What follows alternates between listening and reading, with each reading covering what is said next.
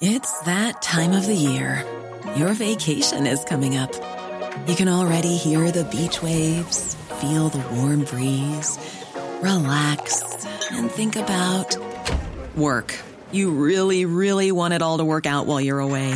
Monday.com gives you and the team that peace of mind. When all work is on one platform and everyone's in sync, things just flow wherever you are.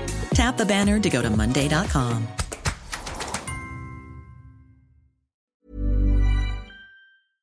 Éducation, santé, environnement. Ça fait dix ans qu'UBS, le sponsor de cet épisode de la story, s'engage dans les investissements responsables. Alors quand j'entends dire qu'il y aura un avant et un après Covid-19, je sais déjà que pour UBS, l'après se fera comme avant, en faveur de la société. C'est aussi pour ça que j'ai choisi d'y placer mon argent.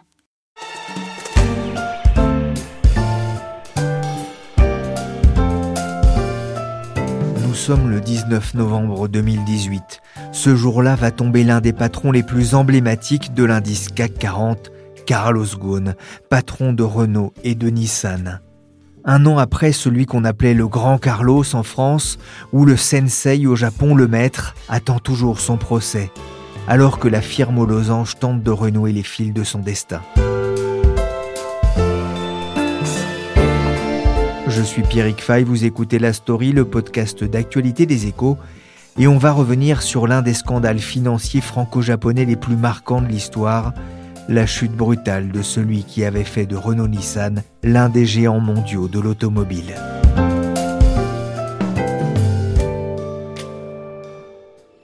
日産のカルロス・ゴーン会長を東京地検特捜部が金融商品取引法違反の疑いで逮捕しました Renault and Nissan shares plunging following the arrest of Carlos Ghosn, the chairman of Nissan. L'un des plus grands patrons français. Carlos Ghosn, numéro 1 de Renault et de Nissan, qui se retrouve devant la justice japonaise, soupçonné de faits très graves, hein, fraude fiscale et pas seulement. C'était il y a déjà un an.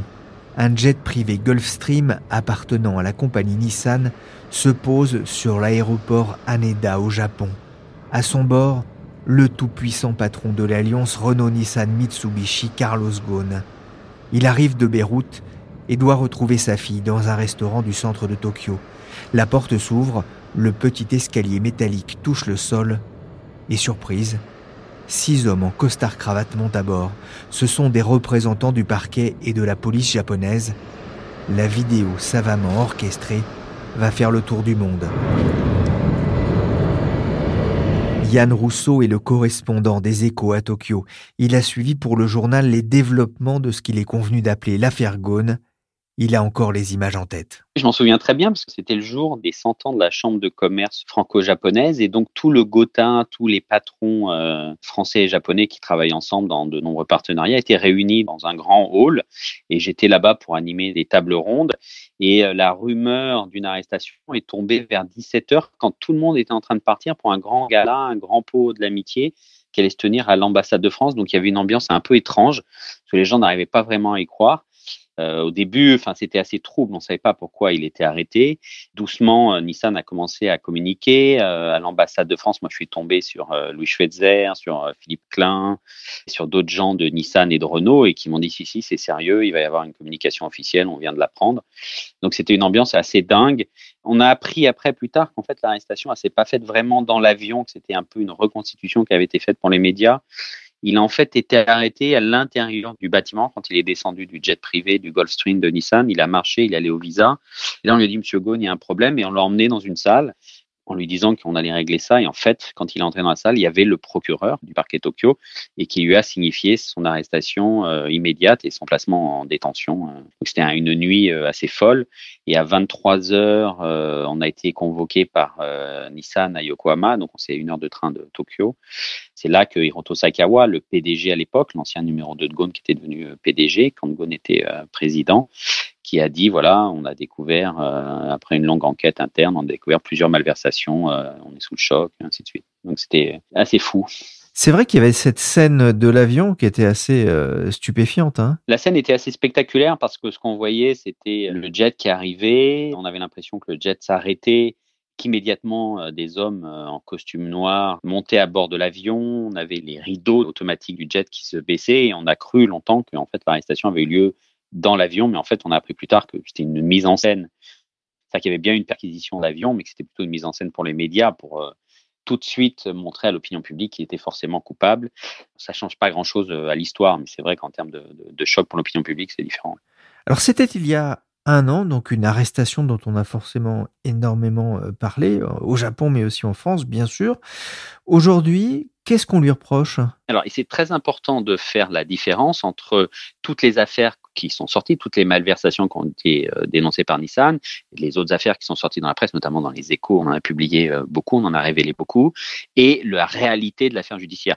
Au Japon, il est mis en examen pour quatre choses. Les deux premières, c'est pour une violation de la loi dite Fiel, qui est sur la transparence euh, des échanges financiers. En gros, on lui reproche d'avoir, pendant huit ans, dissimulé des revenus qu'il avait prévu de toucher à son départ de l'entreprise. C'est-à-dire que dans le rapport financier que chaque année Nissan remet aux autorités boursières, il n'avait fait inscrire que son salaire public, son salaire officiel, et il n'avait pas fait inscrire des sommes qu'il avait prévues de toucher à son départ de l'entreprise. Il ne voulait pas que ça apparaisse pour s'épargner une polémique de plus euh, au Japon, alors qu'il avait déjà beaucoup de polémiques sur ses revenus. Donc il avait en gros à chaque fois qu'il touchait 10, euh, il prévoyait de toucher 10, mais euh, à son départ de, de l'entreprise. C'est ce que pense le parquet, c'est ce que pense Nissan. Lui il dit que c'est totalement faux, qu'il n'y a aucune preuve qu'il avait prévu de toucher ces sommes à son départ de l'entreprise. Donc ça, c'est les mises en examen 1 et 2. Les mises en examen 3 et 4, ce sont des abus de confiance aggravés. En gros, le procureur pense que Carlos Ghosn a détourné de l'argent de Nissan pour des projets et des dépenses personnelles. Ça porte sur deux dossiers différents. Un qui commence en 2008-2009 lors de la crise financière. Carlos Ghosn a des contrats qu'il a signés euh, personnellement avec sa banque, avec ses économies, et ces contrats perdent énormément d'argent, jusqu'à 15 millions de dollars à un moment, et du coup sa banque lui dit, écoutez, Monsieur Gauze, vous n'avez plus les collatéraux pour assumer ces pertes, nous allons devoir clore vos positions et vous allez devoir euh, encaisser une perte. Il demande euh, un délai et il trouve comme solution pour maintenir ses positions ouvertes, il fait porter ses contrats par Nissan, c'est-à-dire qu'il va les transférer de son nom personnel à Nissan, le groupe, et Nissan va porter ses contrats pendant quatre mois, le temps que Carlos Ghosn trouve un ami qui puisse lui apporter les collatéraux financiers pour euh, supporter et maintenir ses positions ouvertes. C'est ce qui va se passer. Il va trouver un ami en Arabie Saoudite qui s'appelle Khaled Al-Joufali, qui est milliardaire, avec qui Nissan fait depuis peu à cette époque euh, des affaires. Et donc, euh, cet ami va demander à sa banque de signer des lettres de garantie financière pour que Carlos Ghosn puisse reprendre à son nom ses positions financières un peu risquées ça s'arrête là, l'histoire pour Carlos Ghosn, sauf que le parquet et Nissan disent mais pourquoi est-ce que vous avez, dans les semaines qui ont suivi, les mois qui ont suivi cet accord avec euh, ce coup de pouce de votre ami, vous avez fait transférer depuis la CEO Reserve Fund, qui est l'argent dont Carlos Ghosn avait le droit d'user à Nissan. Vous avez fait transférer des sommes à peu près équivalentes aux entreprises de cet ami en Arabie Saoudite. Il pense qu'il y a un lien, un remerciement qui a été fait et payé par Nissan. Carlos Ghosn dément bien sûr euh, cette version. La dernière mise en examen, la numéro 4, c'est aussi un abus de confiance aggravé qui s'appelle ici euh, la route d'Oman. En gros, Carlos Ghosn, d'après le parquet, aurait fait transférer des primes de performance à un concessionnaire qui est basé à Oman, d'après Carlos Ghosn, pour récompenser euh, ce concessionnaire qui vendait euh, de plus en plus de véhicules. Mais le parquet estime qu'en fait, cet argent a été en partie détourné pour aller dans des activités privées de Carlos Ghosn. Par quels moyens? Eh bien, le directeur de cette entreprise, de ce concessionnaire, qui est un Indien, faisait virer depuis son compte privé qui était basé en Suisse des fonds dans une petite structure libanaise qui s'appelle Goodface Investment, plusieurs dizaines de millions de dollars.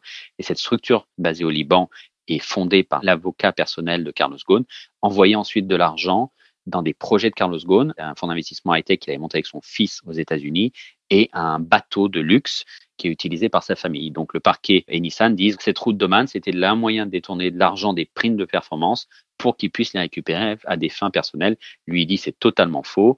Il dit ces primes étaient justifiées et l'argent qui a été versé euh, par ce directeur euh, de ce concessionnaire, c'était à titre personnel, ça n'a rien à voir avec euh, mes activités chez Nissan. Donc voilà les quatre mises en examen dans le monde de Carlos Ghosn. Il n'y a pas Versailles, il n'y a pas les maisons, mais il y a plein d'autres affaires qui sont sorties depuis un an mais elles ne valent pas pour l'instant d'inculpation à Carlos Ghosn en dehors du Japon. C'est vraiment la chute d'un patron star euh, au Japon? Carlos Ghosn, c'était plus une star depuis plusieurs années au Japon. Je sais qu'on a beaucoup dit les mangas, euh, les interviews à la télé, ainsi de suite, mais ça a beaucoup changé. C'est une star les dix premières années. C'est-à-dire que le travail de redressement de Nissan est dément. Il fait un travail qui est enseigné dans toutes les écoles euh, de commerce et qui est enseigné de fait euh, beaucoup au Japon, étudié par tout le monde. La petite équipe hein, de mercenaires qui arrive avec Carlos Ghosn euh, lors de la reprise du groupe par Renault fait un travail fabuleux de remobilisation des équipes, de reconstruction d'une gamme, de sélection de nouvelles technologies, d'expansion. Le Paris chinois, ils font un travail fabuleux et porté par Carlos Ghosn, qui fait un travail énorme et qui est salué par tous, même par ses pires ennemis. Ça va changer au début des années 2010, c'est-à-dire que plus ça grandit, plus il s'éparpille. Quand il prend la direction de Renault, déjà, il a beaucoup moins de temps pour Nissan. Ensuite, il va prendre Mitsubishi Motors, il y a Avtovaz, il y a le marché chinois. Il cumule les postes, les conférences internationales. Il passe de plus en plus de temps au Liban. Ses ennemis disent qu'il prend un peu la grosse tête, c'est-à-dire qu'il touche plus terre, il s'entoure, les conseils d'administration des deux groupes sont de plus en plus faibles, il ne tolère plus vraiment d'opposition. Et donc, ça, ça se délite un petit peu. Il avait perdu de sa magie et puis Nissan allait un peu moins bien. Hein. C'est euh, déjà, euh, aujourd'hui, Nissan va très mal, mais dans les derniers mois, les dernières années euh, du règne de Carlos Ghosn, on voyait déjà les failles de Nissan qui se dessinaient. Donc, le côté manga, star à la télé, révéré, arrêté dans la rue, ça n'existait plus déjà depuis euh, de longues années. Carlos Ghosn passera les fêtes de fin d'année derrière les barreaux. Le tribunal du district de Tokyo vient de décider de prolonger jusqu'au 1er janvier la détention du PDG de Renault et ex-patron de l'alliance Renault-Nissan. Carlos Ghosn est en prison inimaginable il y a quelques mois. Il n'en sortira qu'en avril 2019. Yann Rousseau avait eu l'opportunité de rencontrer le détenu Ghosn au centre de détention préventive de la prison de Kosuge à Tokyo. Je l'avais vu, effectivement. J'étais avec euh, une confrère de l'AFP. On est les deux seuls journalistes non japonais à avoir pu le voir. C'était spectaculaire. Ça avait duré que 15 minutes. On avait été fouillé. On était passé sous un portail électronique. On avait pu emmener qu'un carnet de notes un petit stylo. Bien sûr, pas d'enregistreur, pas de téléphone, ainsi de suite. Et on était monté donc euh, à l'étage des parloirs, au dixième étage. Et euh, là, à l'heure dite, on nous ouvre la porte. C'est une petite salle de 8 mètres carrés avec une paroi au milieu, un hygiaphone géant, une grande fenêtre, et puis euh, trois tabourets de notre côté, trois tabourets de l'autre côté. Carlos Ghosn était arrivé euh, en jogging avec les, espèces de claquettes que les prisonniers doivent porter. Ils n'ont pas le droit, bien sûr, aux chaussures avec lacets, ils n'ont pas le droit aux ceintures, ils n'ont pas le droit à tout ce qui pourrait, soi-disant, être susceptible de se suicider.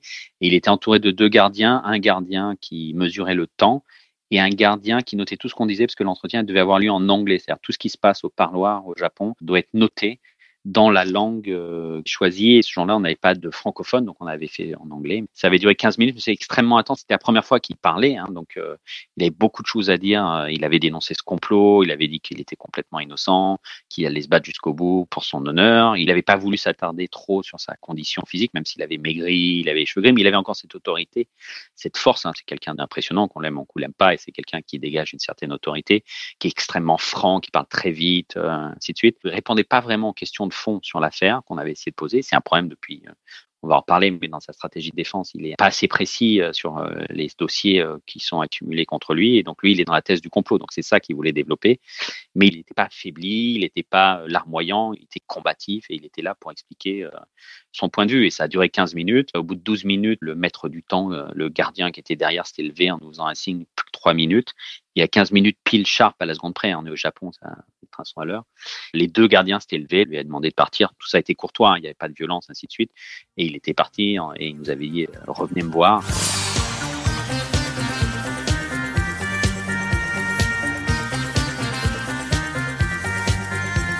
Yann, vous avez aussi pu visiter sa cellule. Alors, à quoi ressemble une geôle japonaise? J'imagine qu'on n'est pas dans Midnight Express. Non, on n'est pas du tout dans Midnight Express. C'est là que c'est un petit peu hallucinant quand euh, J'entends euh, des parlementaires français euh, signer des pétitions pour dénoncer les conditions de détention de Carlos Ghosn. Ils parlent du Japon comme si c'était un pays du tiers-monde. Bon, une prison, euh, c'est moralement épuisant au Japon. Alors c'est extrêmement propre, c'est un lino parfait partout.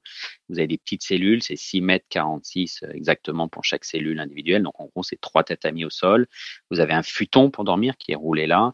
Vous avez au fond à gauche un WC et euh, à droite un tout petit évier. Il n'y a pas de miroir. Il y a une toute petite étagère où vous avez votre bol et euh, vos baguettes et votre fourchette euh, pour manger.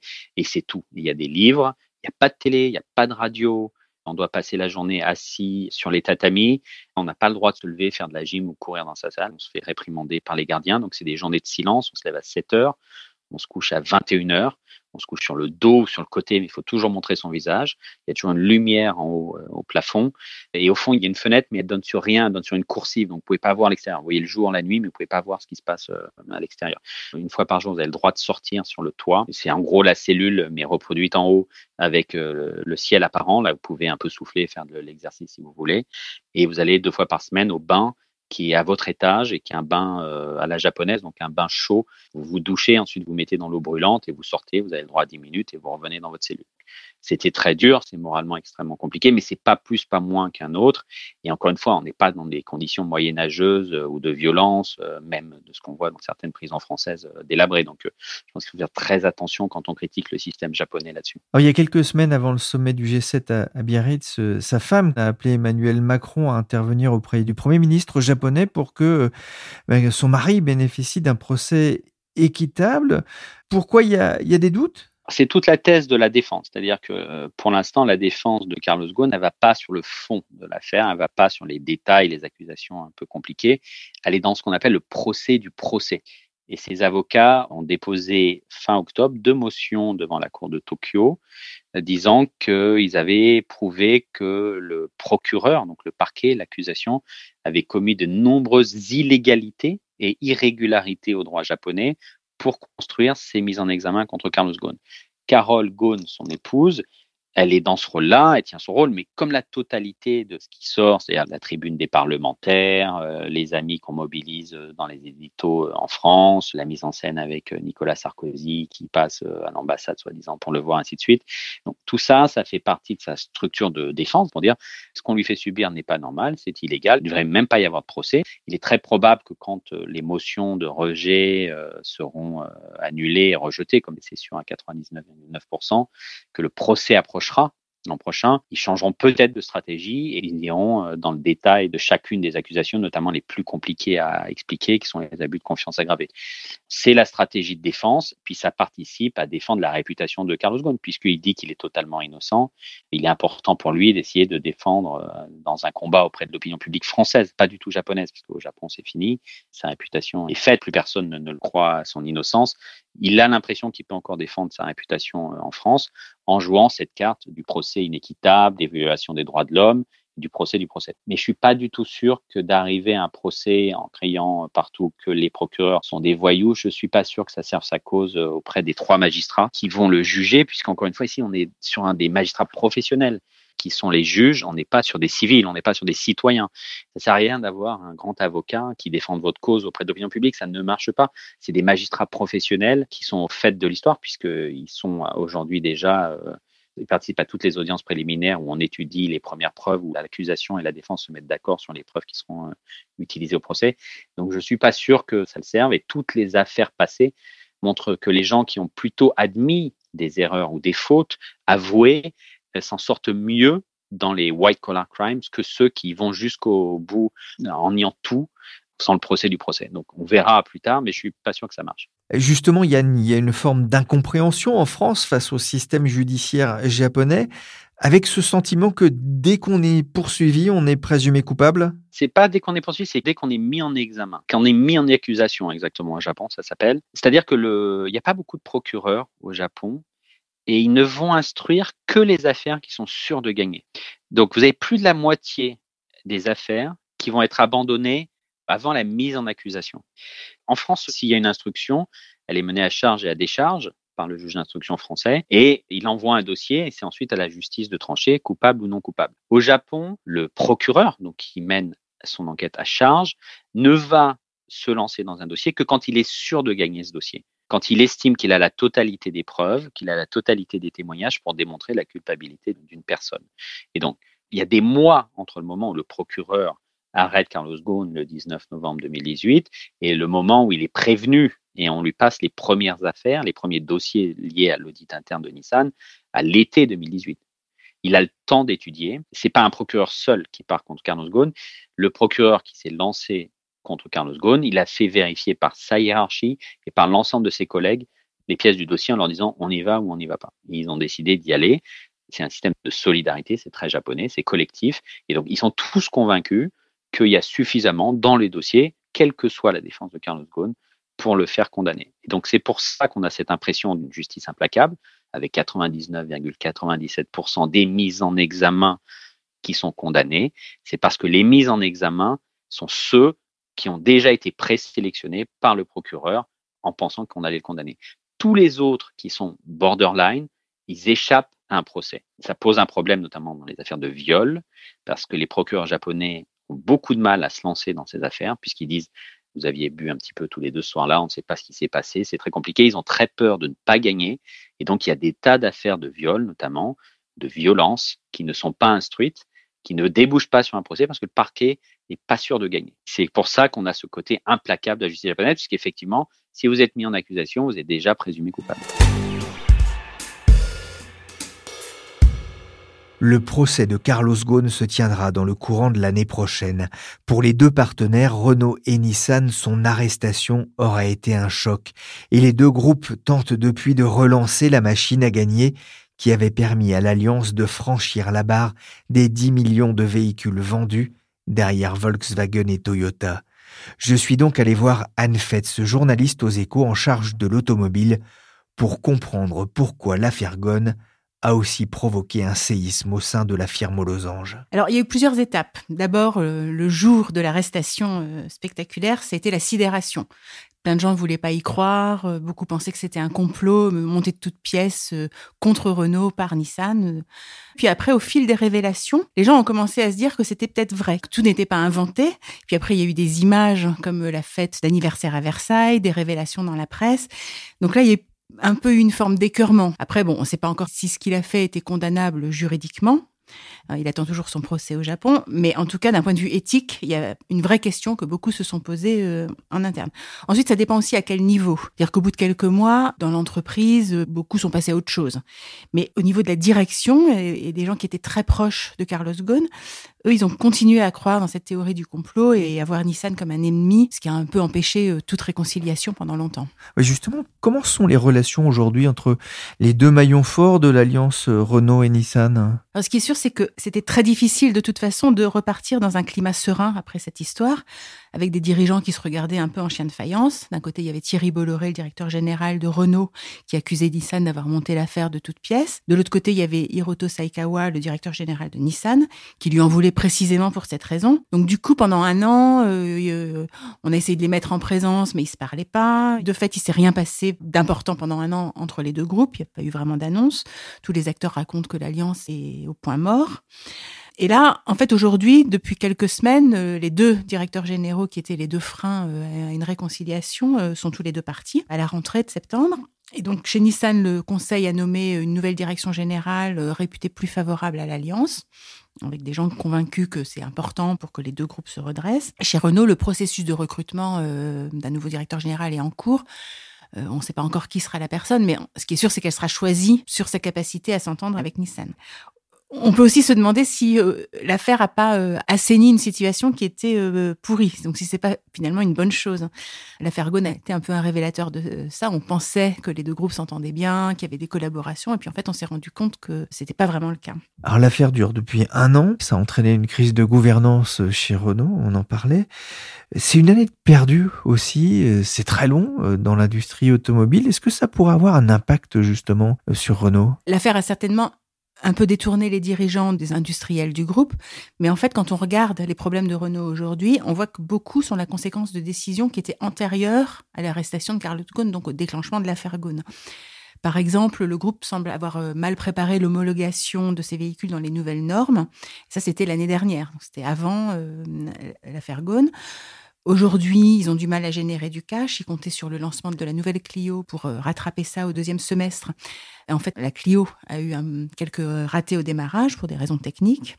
Il y a aussi beaucoup d'experts qui se demandent si le groupe a assez bien préparé l'échéance de l'année prochaine. Les constructeurs devront respecter des normes assez strictes en matière d'émissions de CO2. Et donc beaucoup se demandent si la Zoé suffira euh, face à la concurrence qui arrive avec vraiment euh, la grosse artillerie. Euh, même s'ils ont sorti une version plus moderne, avec plus d'autonomie, c'est une vraie question que beaucoup de gens se posent. Donc on voit que tout ça, c'est un peu la conséquence de décisions qui remontent à plusieurs années Et donc c'est le nouveau directeur général qui devra euh, remettre tout ça à plat, définir une nouvelle stratégie euh, pour le groupe. On ne le connaît pas encore, mais celui qui sera amené à remplacer Thierry Bolloré chez Renault aura du pain sur la planche, notamment pour faire oublier les anégones. Une short liste de 3 à 4 noms sera présentée dans les prochaines semaines au conseil d'administration de Renault. Merci Anne Fetz du service entreprise des échos et merci Yann Rousseau, notre correspondant à Tokyo, pour nous avoir fait vivre la chute de l'ex-star de l'économie française au Japon. La story, le podcast d'actualité des échos, s'est terminé pour aujourd'hui. L'émission a été réalisée par Willy Gann, chargé de production et d'édition Michel Varnet. Vous pouvez nous retrouver sur Apple Podcast, Castbox, Podcast Addict et sur toutes les plateformes de téléchargement et bien sûr sur Spotify et Deezer. Pour ne manquer aucun épisode de la story, le plus simple, c'est de s'abonner. Pour l'actualité en temps réel, c'est sur leséchos.fr.